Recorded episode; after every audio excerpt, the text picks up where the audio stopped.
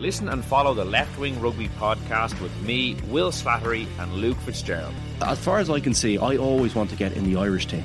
And that should be every young player's dream and ambition in this country. And if you're playing in a place where you're not going to get the opportunities in the big games, that they're the ones that get you picked. They are the ones, the Champions Cup games are the ones that get you picked. You need to be playing in a team and starting in a team for those games. It's as simple as that if you want to play in the Irish team. Every week on Apple, Spotify, or wherever you get your podcasts. Laya Healthcare. It's good to live. Proud sponsor of the Real Health podcast with Karl Henry.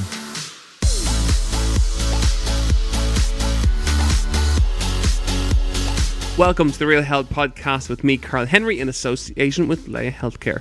Folks, today I'm in Croke Park to meet an absolute legend of Irish sport. Today we're going to talk lessons of life with Micheál Ó Muircheartaigh. Micheál Ó Muircheartaigh thank you so much for coming on the Real Health Podcast. I really do appreciate it. How are you? Very good indeed, and it's nice to see a little bit of green in front of the microphone.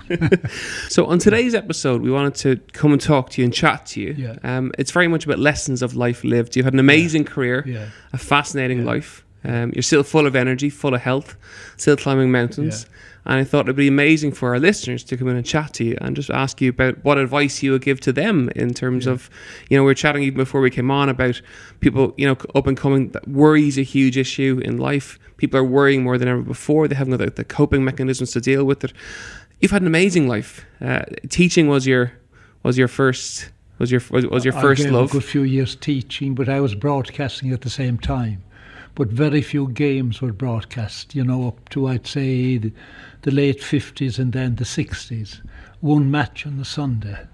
So you wouldn't make a living out of it that time, you know, unless you were full time in the office or something. And talk us through how you started, how you got into commentating. I know that you were you were teaching first of all, and then went for an Well, no. I was only in the teachers' training college. okay. And it's a thing I've often mentioned that a lot of things in life happen by chance. Uh, a notice happened to be there on one day. It was Radio Éireann at the time. They were inviting people to come to Croke Park the following Sunday, where there'd be two hurling matches, and they would give trials for commentating through the medium of Irish. Wow. And it also said you'd get in by going to Styles 5, you'd get in free. That was a big attraction.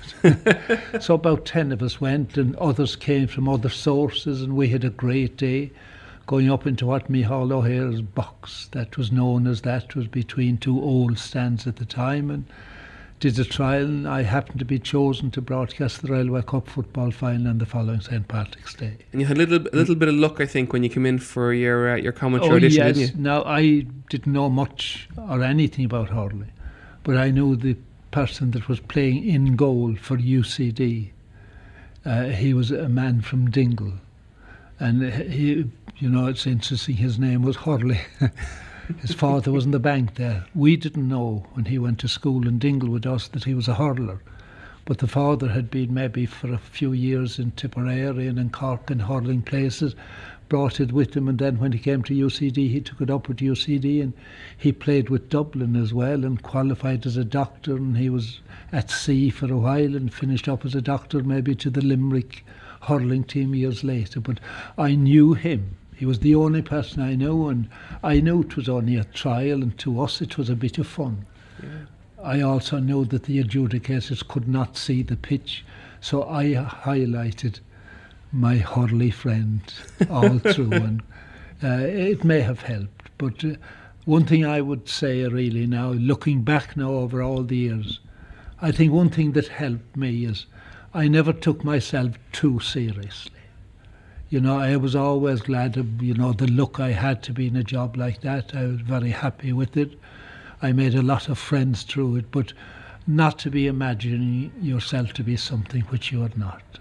I consider myself an ordinary follower that had the privilege of going to many, many great games and the added privilege of being broadcasting them for Radio Éireann as it was, RTE later. So I would, uh, I always was hopeful, looking forward, and I spent a while training players. You know that used to Okay. play for Kerry, those s- students in Dublin, maybe teaching in Dublin, maybe a civil servant in Dublin, quite a few of those, and we also took in players from other counties that were here in Dublin and uh, you know, people hadn't cars that time, young people hadn't cars that time. Took them all in, and naturally, you'll be beaten as often as you'll win. And my advice always was it's over. The past is the past. You can't influence it. You can influence the future and to look forward with hope to the future. There is nothing like hope. And I know great managers that would impress that on their players. We had a bad day today, we lost a big game, but there'll be other big games coming and we'll be better prepared for the next one. I think hope is great to have at any stage, and especially among young people. Uh, I think they worry too much about the points they'll get. Will I get this course or that? My advice would be not to worry. Wait until the points register comes out have a look at it. I know you can appeal, but as a general rule, people accept them. And never again, I said it will be a big topic that day, but never again will it be mentioned to you the leaving cert of 19, whatever, or 18, or 20 something, whatever it will be. And I think it's, it's futile to be worrying in advance. It's better face the future with hope always, and it turns out, you know, to be to be there for you. But a hope. Yeah. And of course, when the chances come along, like your own did, uh, you got asked to, you know, come for the trial in for the commentary. Yeah. You, Yeah, a lot of people would have turned away from that, would have been afraid of it, would have been scared of it. Yeah, And and had you done that, life would Yeah. have been very different. yeah. And if I had been told that eh, I, you'll never make a commentator, I just accept that, you know. And if I was very keen on it, I might go and do something that might give me a chance later on again. I think that's the way to accept things. There's another believer. I'm a great believer in old sayings. We call them shanokile in Gaelic. And there's one of them, I think it's a great one. Being cowir day er an moher.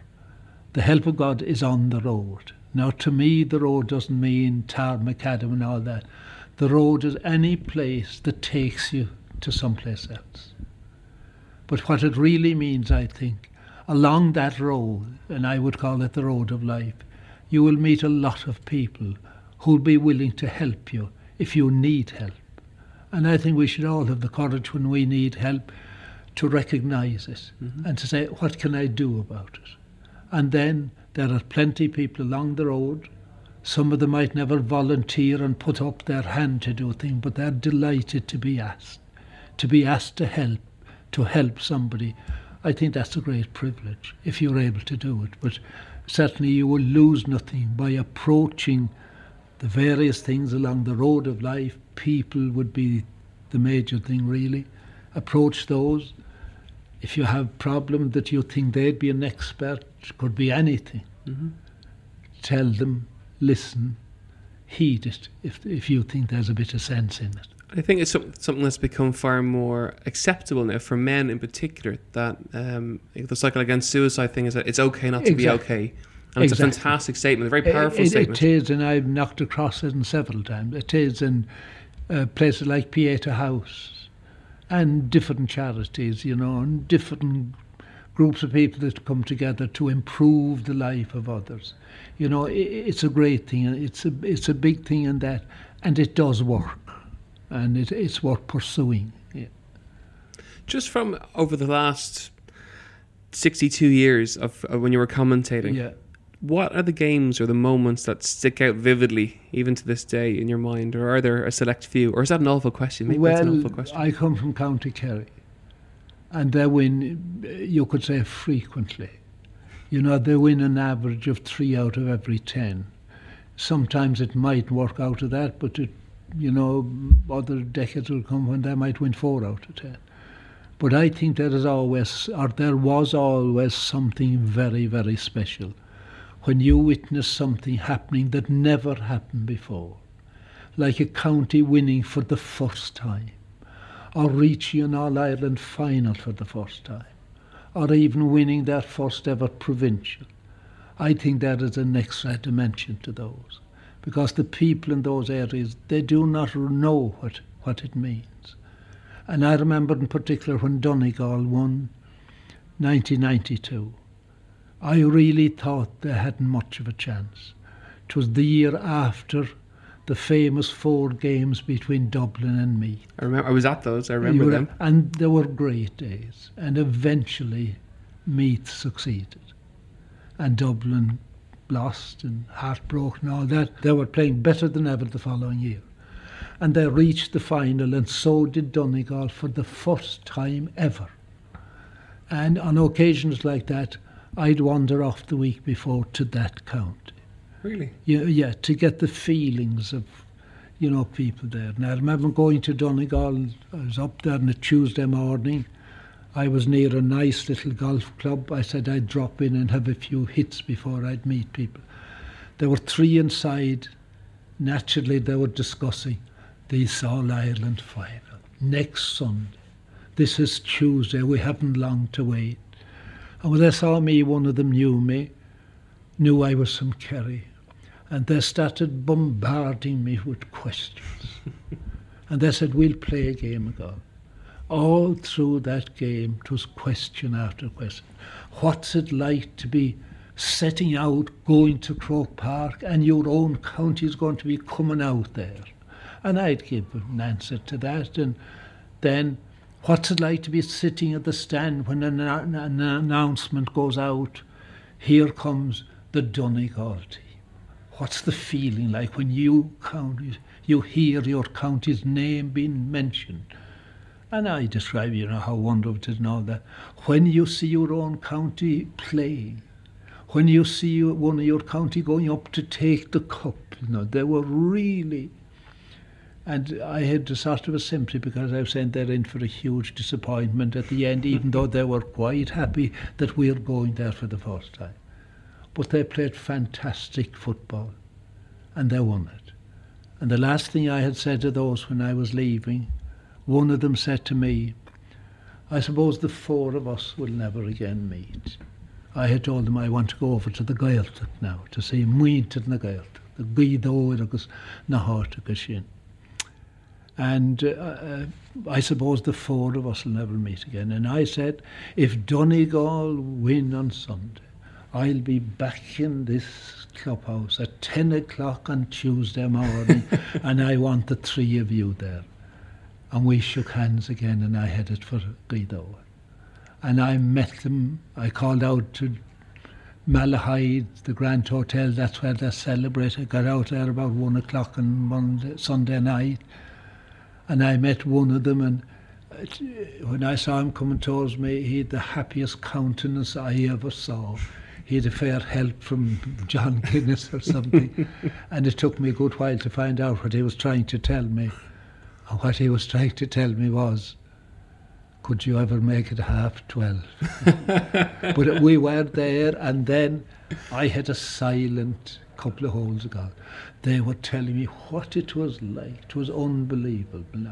And in terms of work, a lot of our, I suppose, you know, younger listeners, they're starting into jobs now or they're in jobs. There's Yeah. huge pressure financially, obviously, in terms of the Oh, rental yes. market, the They- mortgage market, and they're it- doing things that they really don't enjoy doing. Yeah. If they're listening in on the way into work to the podcast today, what's your advice to them? Be willing to change, even be willing to give up a job. And I've known people that did that and go back to college or do something that would bring them into something they like. You know, they if they'd want to be in the sporting world, if they'd want to be in the business world, there are many avenues. Don't be don't be stuck in a rut and afraid to do anything about it in case you'd be worse. Yeah. And before we, we began the, the interview, we were chatting about uh, a, a friend or colleague who had, who had become a golfer.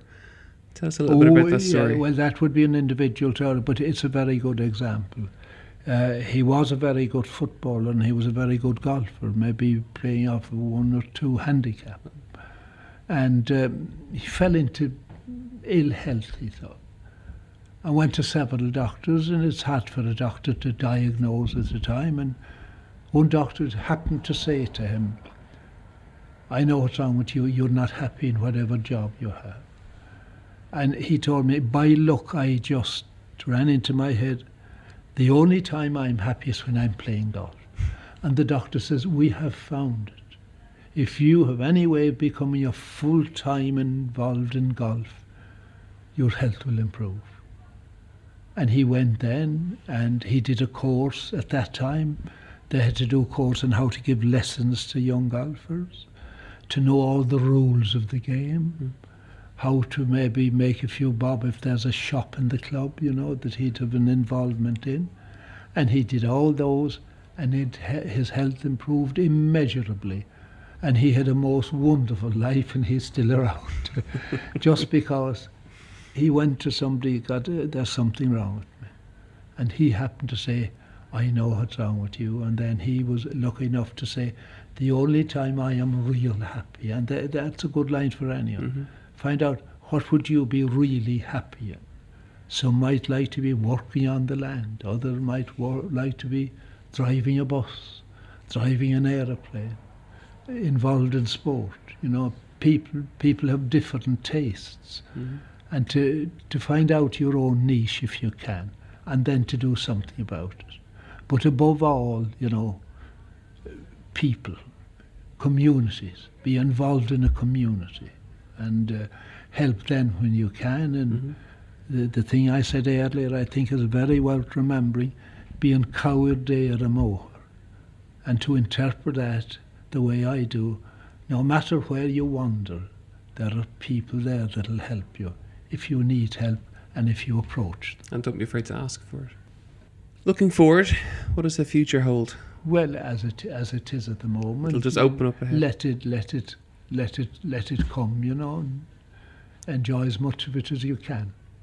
One of the key things just from chatting to you, I suppose, is, and we hear a lot of it uh, banded about in terms of the press and in terms of health at the minute, which is the the word mindfulness. Mm. And people talk about it, and it become a really big. You know, they, it can be be quite complicated. But actually, a lot of what you're saying is about living in the moment, At the, in enjoying the moment, Yes, and yes. you know, enjoying the people you surround yourself Yeah, with, enjoy the experiences. more than back, learning from what is past. You know, and by all means to be involved with others in something. Have another interest than your main interest, and I think that helps a lot. Micheál Ó Muircheartaigh, I won't take too much more of your time. Thank yeah. you so much for Ah, joining yeah, us on yeah. the Real Health podcast today. I think our listeners are really going to gain As long from as you that. take me, don't take me too seriously.